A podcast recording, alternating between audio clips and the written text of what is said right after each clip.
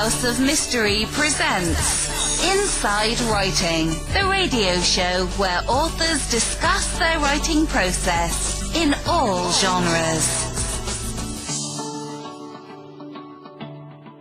You are back in the House of Mystery, and we are at the interview part of the show. The room is crowded today, but everyone is socially distanced, so don't worry. We're protecting ourselves and each other. Um, so um, let's see. Let's go through the crowd. We've got, uh, of course, uh, little Dave Martin. Hello, everyone. uh, being as the co-host, and we and now uh, so we've got also um, a returning guest. He just likes being here. I think he hangs out here at night, actually, um, and uh, we'll call him Rick, Mister Sudi Rick Karatosh. How you doing, Rick? I'm doing good. How you guys doing? Good, good, Excellent. good, good. I'm glad you're wearing clothes today. Um, and and now you brought us uh, you brought us guests before, and you're bringing us another one here. And he's an author of a new book called "Changing the Stars." It's a memoir, and um, that's Cody Renegar. Thank you for being here, Cody. Yeah, it's great to be here. Well, you say that now. Um, wait till the end of the show.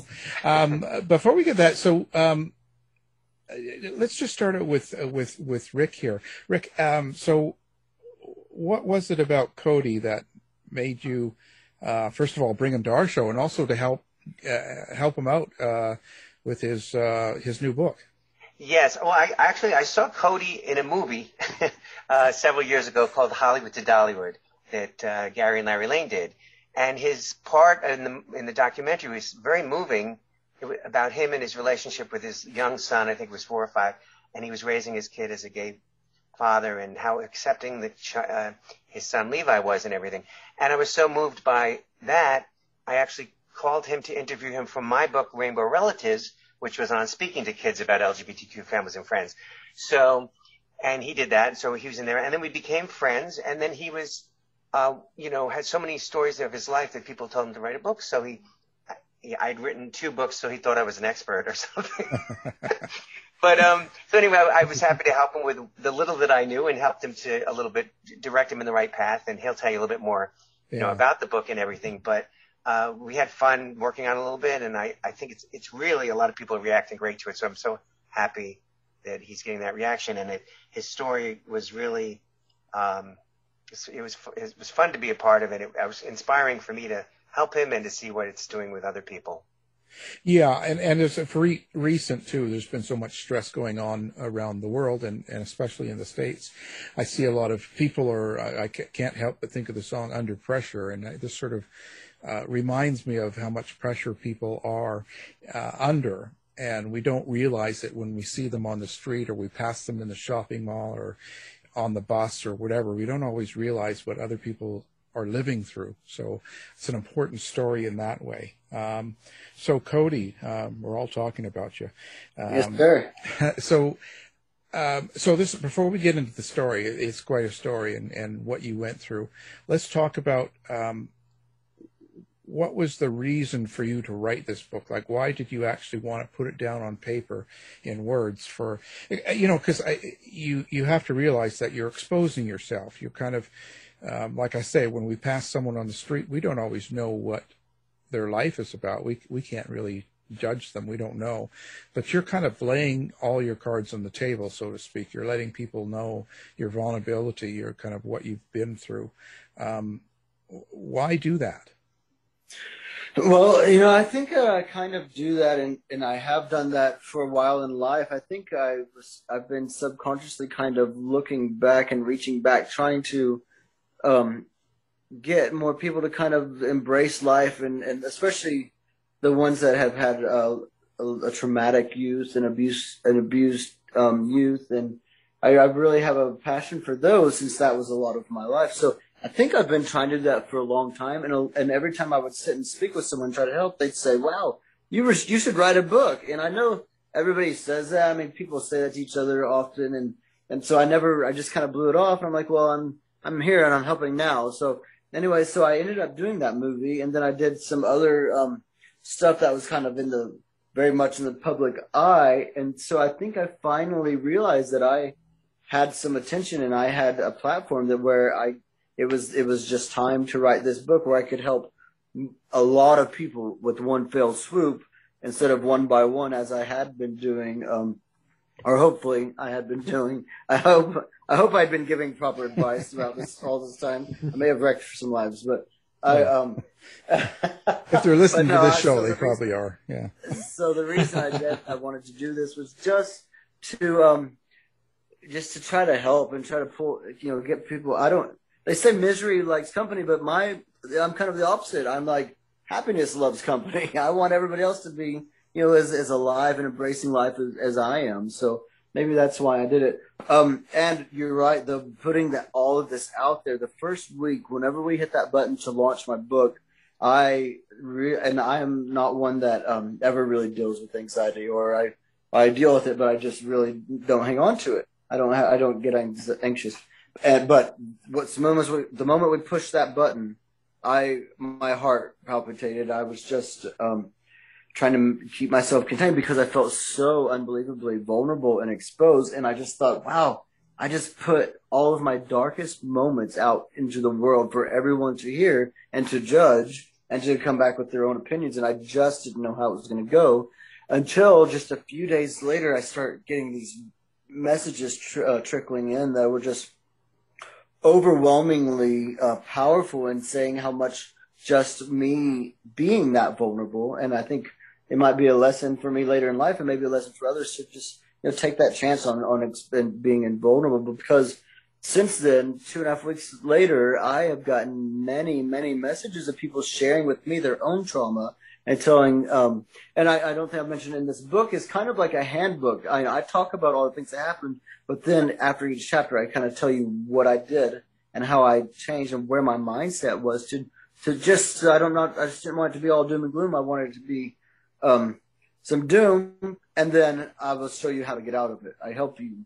You know, I show you the pits I was in, and then I show you how I got out, and then I also mention how you can do that. So it's more of a, a guidebook to happiness, really, if you were to sum it up.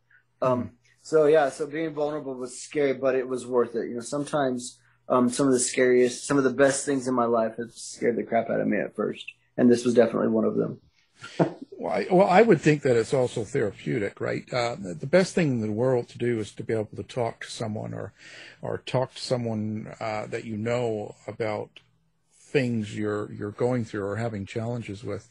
Um, so in a way, you, are just talking openly to people, and uh, and that. What was the hardest thing um, to put in the book? Like, what was the hardest thing that happened to you that um, you felt?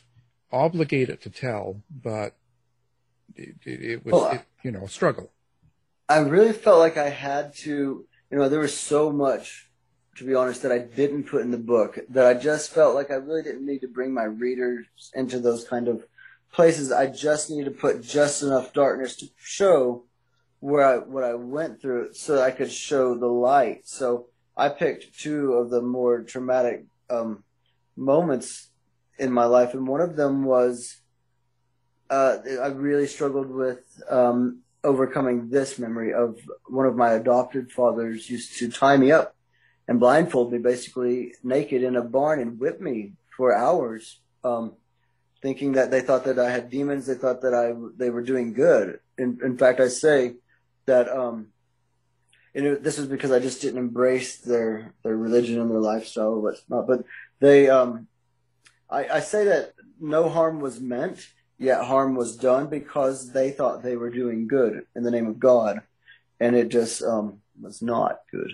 it was not good. So that was definitely a memory that I had to uh, struggle with writing. Because when you do write, you're you're describing the smells of the room, you're describing the um, the feel of the room, you're describing the look in your abuser's eyes, and though and then all of a sudden you're back in that moment again, and and uh, it caused. Um, so you asked me if, if, this book was therapeutic a moment ago, and I think that I had healed. I had done the legwork, and I had really um, delved in. And anytime I saw uh, an emotion or something rise up in myself that was obviously resili- residuating pain from my childhood, I would actively heal that. I would do everything I could, even go to a library, even Google you know, talk to a counselor, whatever I could, just because I did not want that. But I, um, by writing this book, I feel like it's almost like when you break your leg and it heals, but it didn't heal properly. I feel like um, writing this book was kind of re-breaking that wound, and so and then and having it heal better, smoother, properly. So it was scary, and I didn't expect that, and I didn't. I'm not, and I thought I was healed all properly at first, but it has been very therapeutic, and also all these other people reaching out to me um, has been very therapeutic too.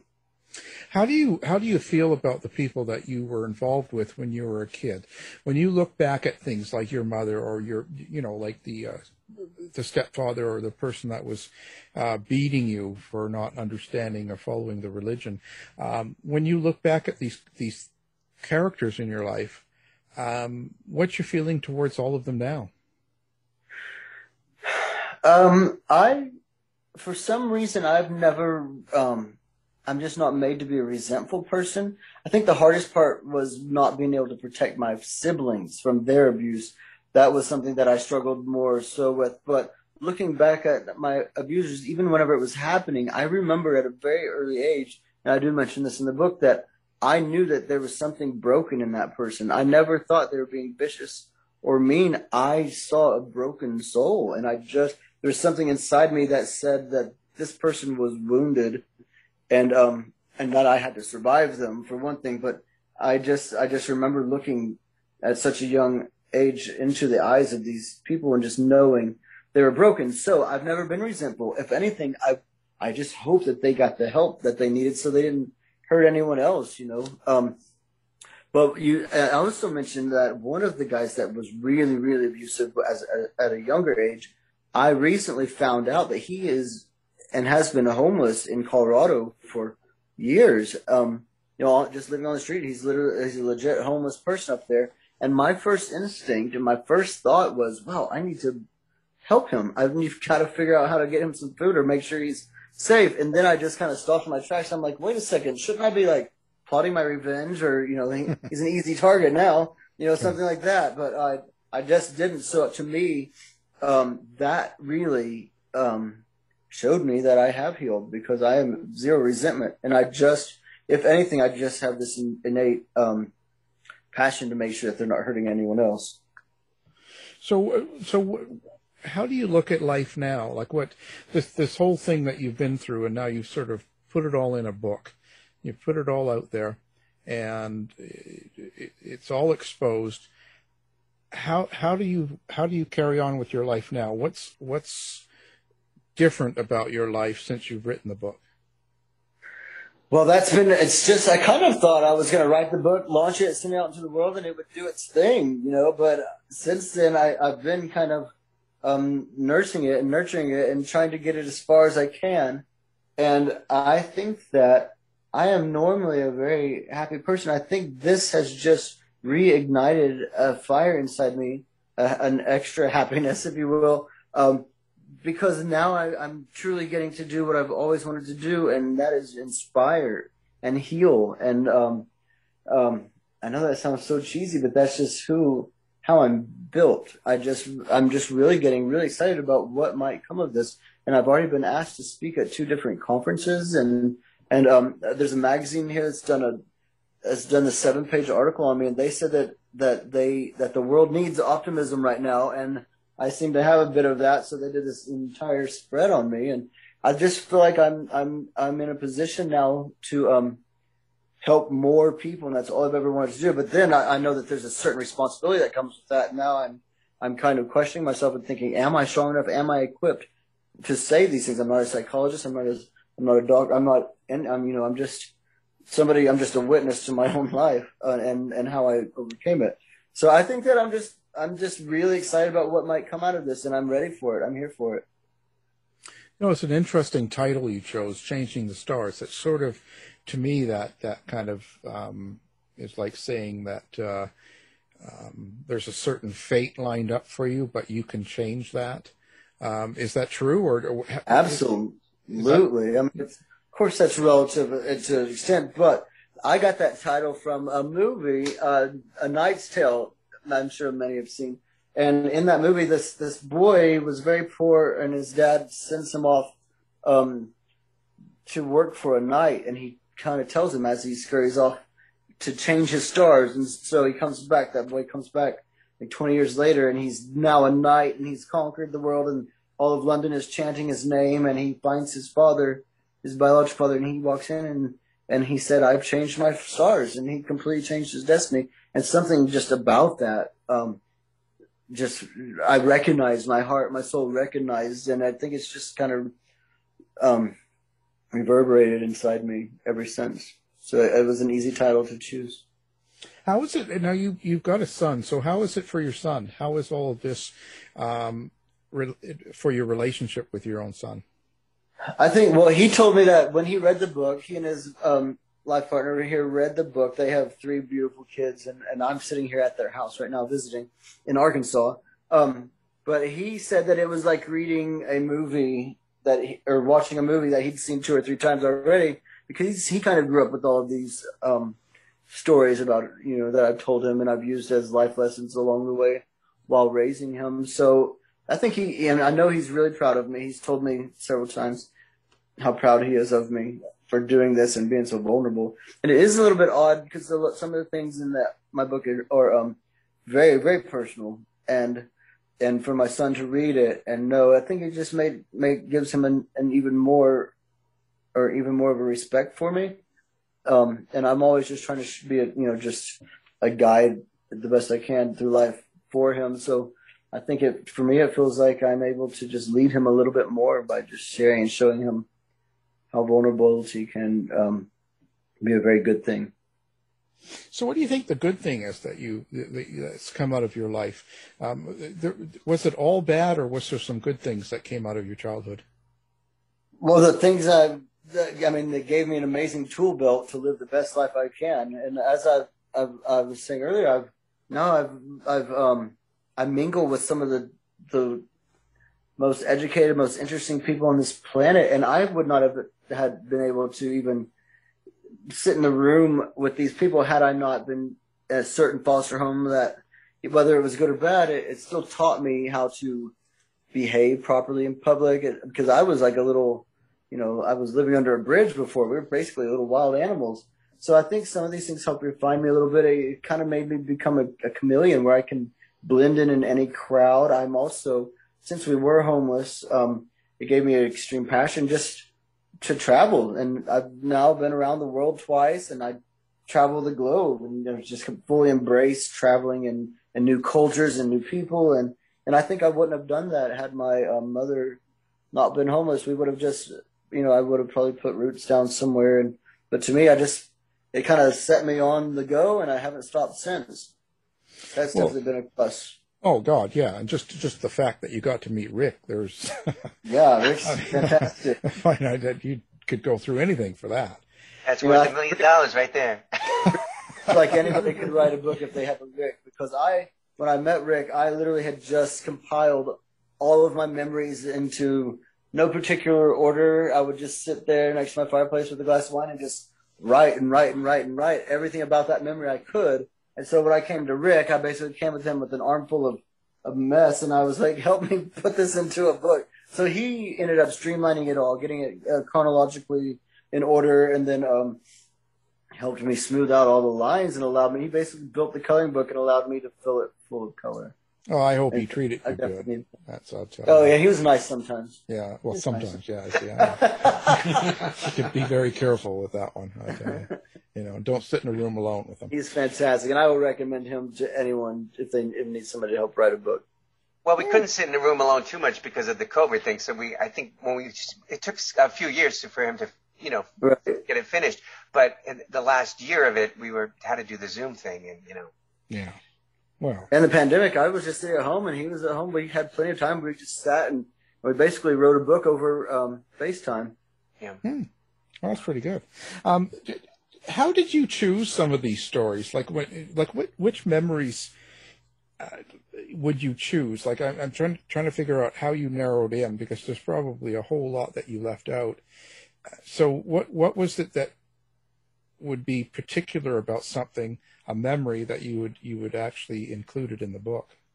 I was trying to be relatable, and yeah, you're right. I am, I'm 44, and I have had a, a few lives in one. I, mean, I feel like I've lived three different people's lives at this point. Um, so it would have been hard to pick, and it was hard to pick. So I tried to just find something that most people could relate to, and um, over the years, being open with my story anyway, I've noticed that a lot more people have been, you know, abused, uh, whether that's sexually or physically or emotionally or anything and it's always swept under the rug or tried to be or told um, it was normalized in some way by the abuser. They're like, "Oh, this happens." In fact, I told one of the sisters that I was in this one of these foster homes about the beatings, and she was like, "Oh, well, Dad whipped us all," and just kind of blew it off. And I'm like, "That what happened to you? It's not what happened to me." So I think uh, I just needed to find something that was relatable, and so many people have related to some type of abuse or neglect or um, whatnot. So I tried to pick some of the darkest moments there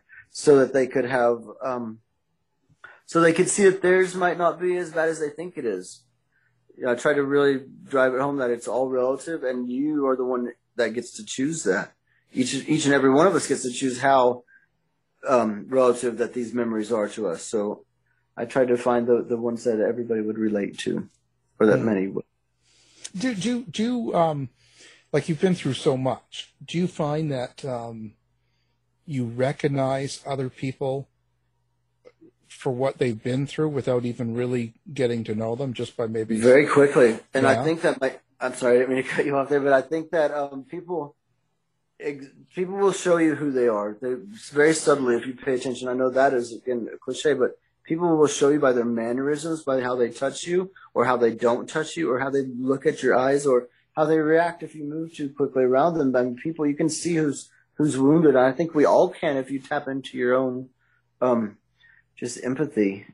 But I think that people can really see, recognize these broken souls if you're if you're wanting to see that, 100%. And also, I find that uh, those people find you. If, if people will latch onto you if they can sell that you're a um, a kind person that they can they feel safe around, they will find you if you're just looking. I think, and you know, I did the, another one interview, and I actually the guy kind of reached out to me during the interview about something that he'd done. He had had struggles with, and I just I didn't pay attention to it until I re-listened to the interview, and I realized that I had just blown right over what he was trying to tell me. So um, it's just more of a just really paying attention and listening with your heart then then these people will find you. Well you, you must think you must see a lot of people that go through denial especially about sexual abuse. Yeah they rationalize it a lot. And especially um, people that end up if it's happened by someone that they love they still tend to it seems like their love for that person overcomes the um the fact that that person abused them. They would rather loved them, and that's a beautiful thing about mankind. But it's also very uh, self-deprecating, very dangerous. It's kind of like like the Stockholm syndrome almost. But um, yeah, I, I I think that um, everybody needs to reach out this way. Hmm. It's a, it's, it's a real real interesting story. Now, I I don't know um, what happened to your mother. So, is your mother still alive? My mother now, uh, she was killed six years ago. No, six. Yeah. Okay. Did you did you ever mend your relationship with her, or how do you? I did. You didn't. I did. The, oh, you did. The, I think the universe kind of brought made this happen because just a few months before she died, I hadn't seen her for a while, and she came to stay with me on my farm, and her and I, she also, you know, she was part of a cycle, so she had really dealt with a lot of abuse in her life that she had uh, romanticized somehow because it happened from her father. So she tried to, she tried to just love her father past that. And, um, I was really able to use the skills that I had acquired through my life to help her. And for once and finally, she realized that what her dad had done to her was abuse and that, um, it's okay for her to, to cry about it and realize that the life that she had had was um, not her choice. And I think that we, we were able to do a lot of healing and we just sat there for hours on my back porch on my little farmhouse in Arkansas. And we sat there for many nights and many hours just, um, talking and healing and healing, and I felt like we were in a beautiful place for once. And um, that was the last time I saw her. So I think the universe gave me a, a beautiful gift there in helping her heal just before she was killed. So, so that's really important. Like in a case like this, um, to I, I, I don't want to say challenge, but maybe face the demons, face the people that abused you in a way. I think so. I think um, you can take it. We can take a lesson from the AA stuff where they say they go back to make amends. Except, um, I mean, I think that there's nothing wrong with us reaching out to our abusers to make a to make amends as well, and just give them an opportunity to see themselves through your eyes and the reflection of your own eyes. Um, and maybe that can cause them to get help. I mean, you never know. The main thing is it needs to end, and it, that person's going to abuse until they get they get help, and um, until someone calls them out on it. And if they don't, then they need to be they need to be uh, kept away from some people so they can't be hurt. They can't hurt others. I mean, yeah, yeah. So, so what do you think of the whole um, system in the states for fostering and, and things like that? And and was there any help for you um, going through all these challenges? Well, imagine there's been a lot of changes since our case, and in fact, in 1980, our case was one of the largest in the U.S., and it, we added three new laws to um, what what constitutes as abuse and um, some guidelines for foster parenting. So I can't speak as of what it is today, since I'm not involved in the foster care system. But back whenever I was in it, it was very neglectful, extremely neglectful. Um, but I have heard that they've got, had leaps and bounds, and, and I believe that their heart, you know, they're out there to do good, but they they have been paying a lot more attention to um, the kids and not just the adults. I, I noticed that they've been listening, and, and people will take the kids' word over the adults, whereas when I was in, the kids had no voice. I think that, that a lot has changed. Uh, yeah, you know, uh, I think so too. But um, so, what, what what would you recommend for someone that's uh, going through some sort of challenge like this, that what you went through, and and and that what what did you do to cope? Like, uh, what was your coping method?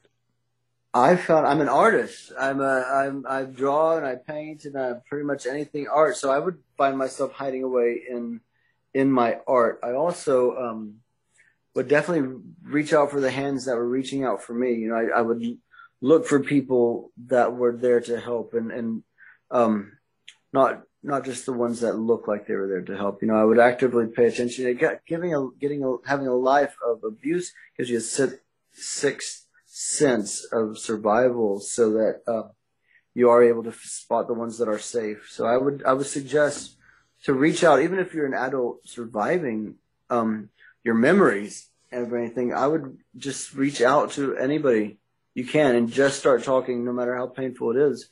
You have to start speaking and talking and actively find your patterns in your life and find out what, how it's still residuating in you, whether you find yourself crying often or angry often or just staying away and far away from people. Um, check your patterns and, and see how healed you are. And there's no reason not to heal. I would I would strongly suggest just actively finding your flaws or or the pain that someone else put there and and heal it because at a certain point if you are an adult and you are still dealing with this pain and of what someone did to you as a child then you are the one that's causing yourself to be a victim you are victimizing your own self because you have not done the legwork to go out and and and heal yourself and fix yourself so you're choosing to be a victim every single day if you're not working on it the same way you can choose to be happy every single day. No matter how big or small these decisions are, you're choosing them, whether you know it or not. So I would suggest um, minding, be, keeping in mind your patterns, and also just reaching out for anyone who might want to listen or anyone who who um, you want to talk to. Honestly, just reach out. Well, I would I would think you know that um, like you know just like the co-host Dave here, a big drinker. I, I would, I could, I, I could imagine that it would be easy to fall into the drinking or drug sort of pattern, to kind of, rather than face the demons himself. And did you did you come across that yourself? Were you tempted to go down that road?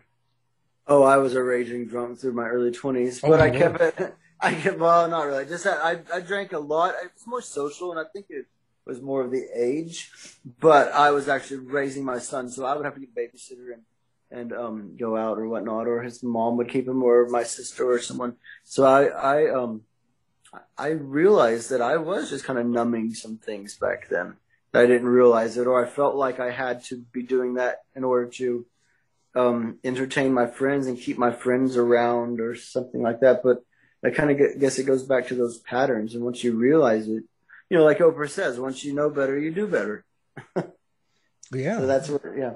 You know. So I think it is. It's definitely a pattern in all, most abused people that they find one way or another to dull the pain, whether it's drugs, sex, um, food. You know, just I think it just again goes all the way back to your patterns and just paying, being, wanting to be a better you. You know, there's no reason not to be a better you. So stay stay focused on who you are and what you're doing and and if your relationships are failing over and over, you know, that's probably a trigger. I had to take two and a half years off from dating at all because I realized I was making a pattern of the same type of people and the same type of thing. So I just shut it down and, and focused on myself. But that's my that's my only advice. It's just what patterns, and also if if you're seeing yourself in a in some a, a pattern that has to do with alcohol or drugs or something like that that will end up killing you, you absolutely need to reach out for help. Yeah, yeah, yeah. Very common. Right, right. Uh, see, Dave, don't Dave. go through the drive-through. He just he's so bad he goes through the drive-through to get cocktails. My God. Oh, oh, it's terrible. It's terrible. tie him down. Um, well, that's you know, it's it's kind of it's kind of interesting, but um, in the in the fact that you you seem to have gone through all of this, and you come out of it kind of on top. Um, what what? We still have a long ways to go. Oh yeah, well, I think life is constantly that way because we deal with change every single day, right? So Yes. uh, there's there's nothing perfect about it. It's the experience of going through it. So we just have to keep facing it um, every day. Um, we just don't want to be going through the drive-through. That's all every day. but we do, you know, we have to face it. Um, what would your advice be to someone uh, right now, today, if um, if they can't seem to find any help, can't seem to find anybody around, and they have sort of these these things going on, like one of them even just even the sexual abuse or someone beating them or just in any in any way of, at all, what what would you suggest for them to do? What hope is there? If they can't find anyone to help them, Yeah, kind of. I find that um, a lot of times this sort of isolates people. Um, you know, uh, they don't want to talk to people if, if they are going to school or whatever. Whoever is around them, I, I, I don't know. Was this true with you? Did I- didn't didn't it sort of isolate you?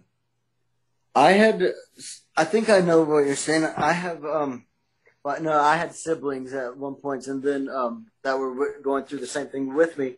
Yeah, and then at the once I was in another home where I couldn't, I tried to say, but you end up learning not to um, speak out because then you get more abuse because the odds of them believing you over your parent are is very slim, whether that's your natural parent or not.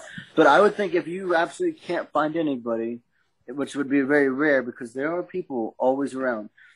If you absolutely couldn't find anybody, I would just say find it within yourself.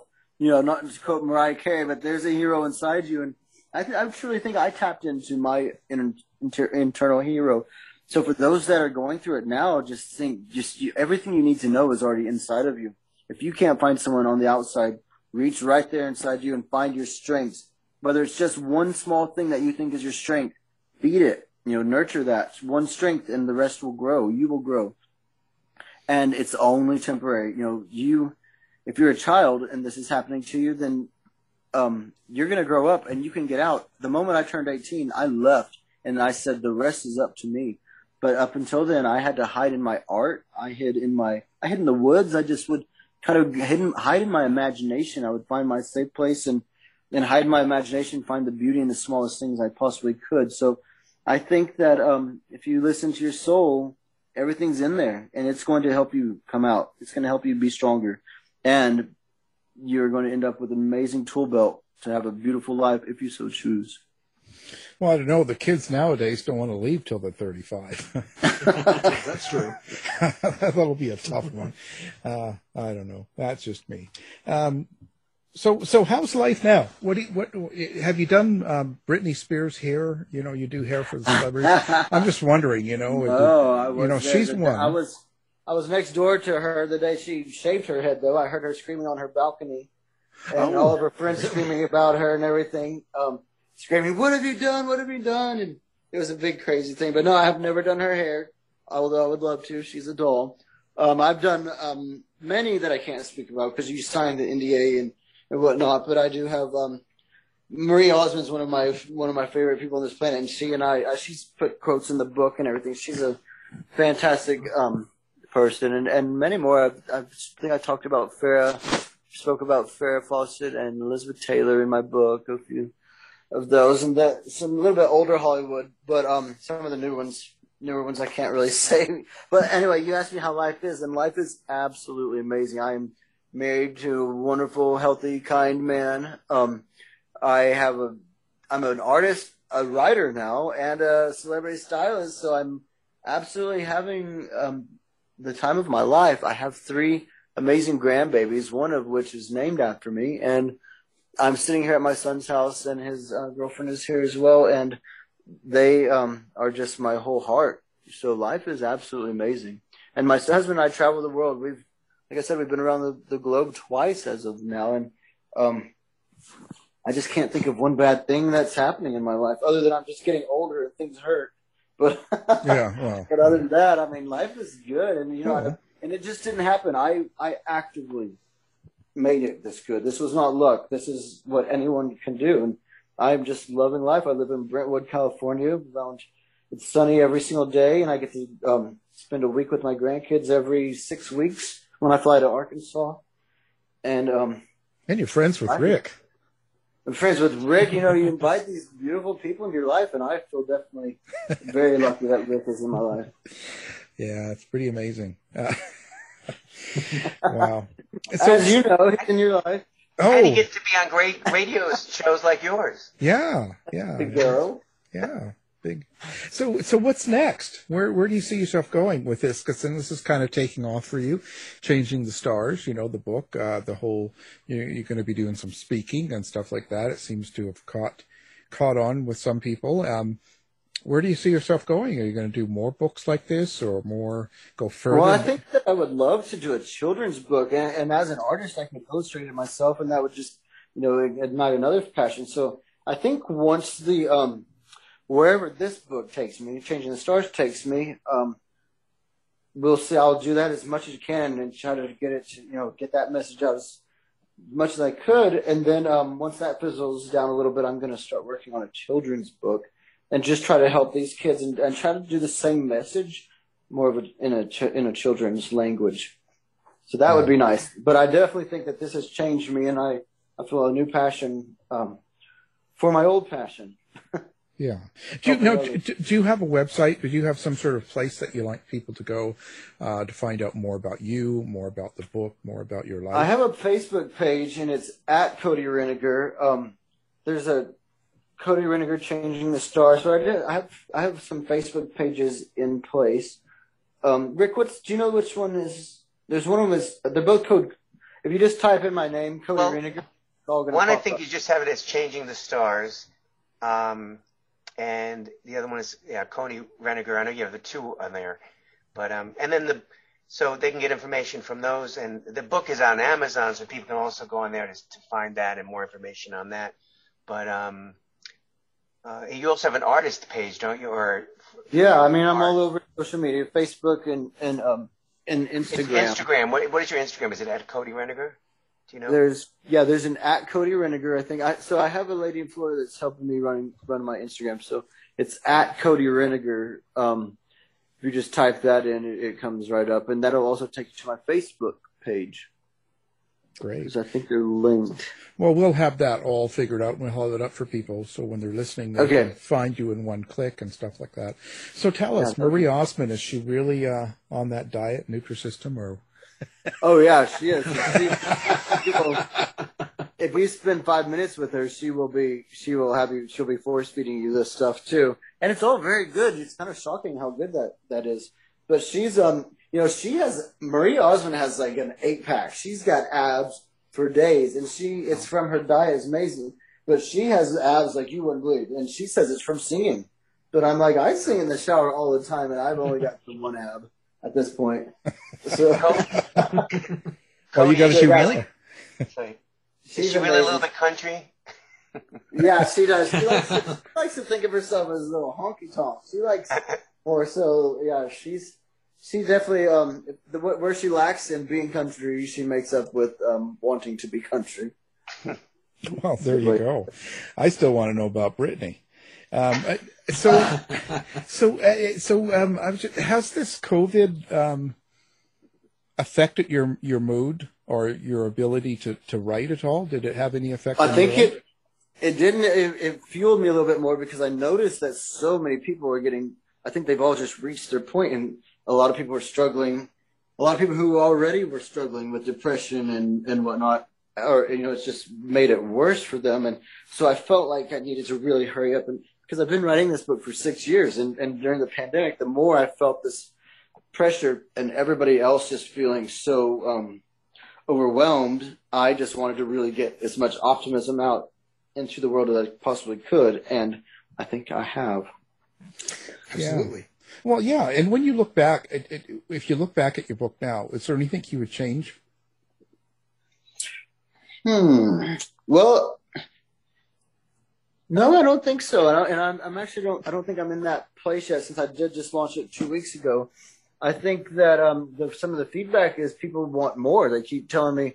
They say that it was. It's um been very powerful, and that when they closed it, they were some wanted to know more about my sister Sue, which I could have added some more detail. Um, I think I could have just maybe said more positive. I don't know. Maybe I left room for a second book. Who knows? But There you go. yeah, I don't. I am. I'm not in a place where I have regrets yet. And if I do find myself with regrets, I'll just write another book. there you go. Well, how how is it with your siblings now? You guys doing okay? Oh, uh, well, you're gonna have to read the book. Oh, no, my sister. I have a sister that I'm very close to. She's the one that's just older than me, and I dedicated my book to my sister because her and I are very close. We survived this place together, and and I probably wouldn't have survived had it not been for her because at times she was the only one that was a, that was there that could feed me, even though she's three years older than me.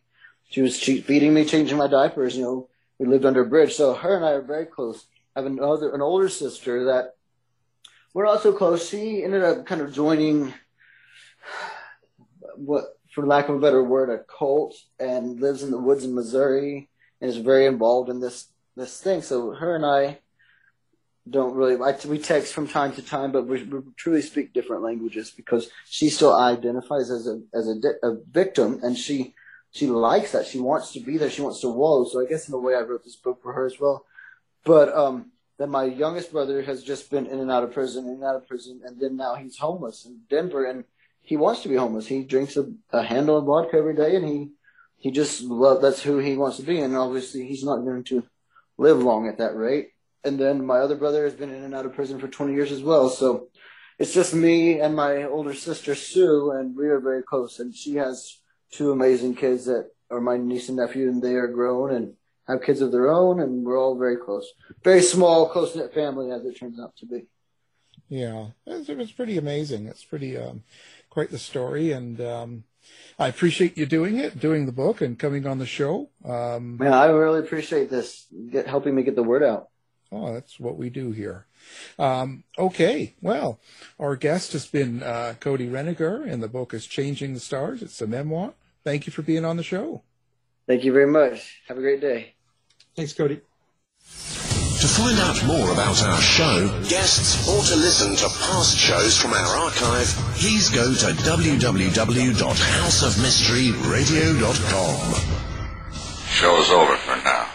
Was it as good for you as it was for me? Well, good night. This has been a production of Something Weird Media. I'll be back.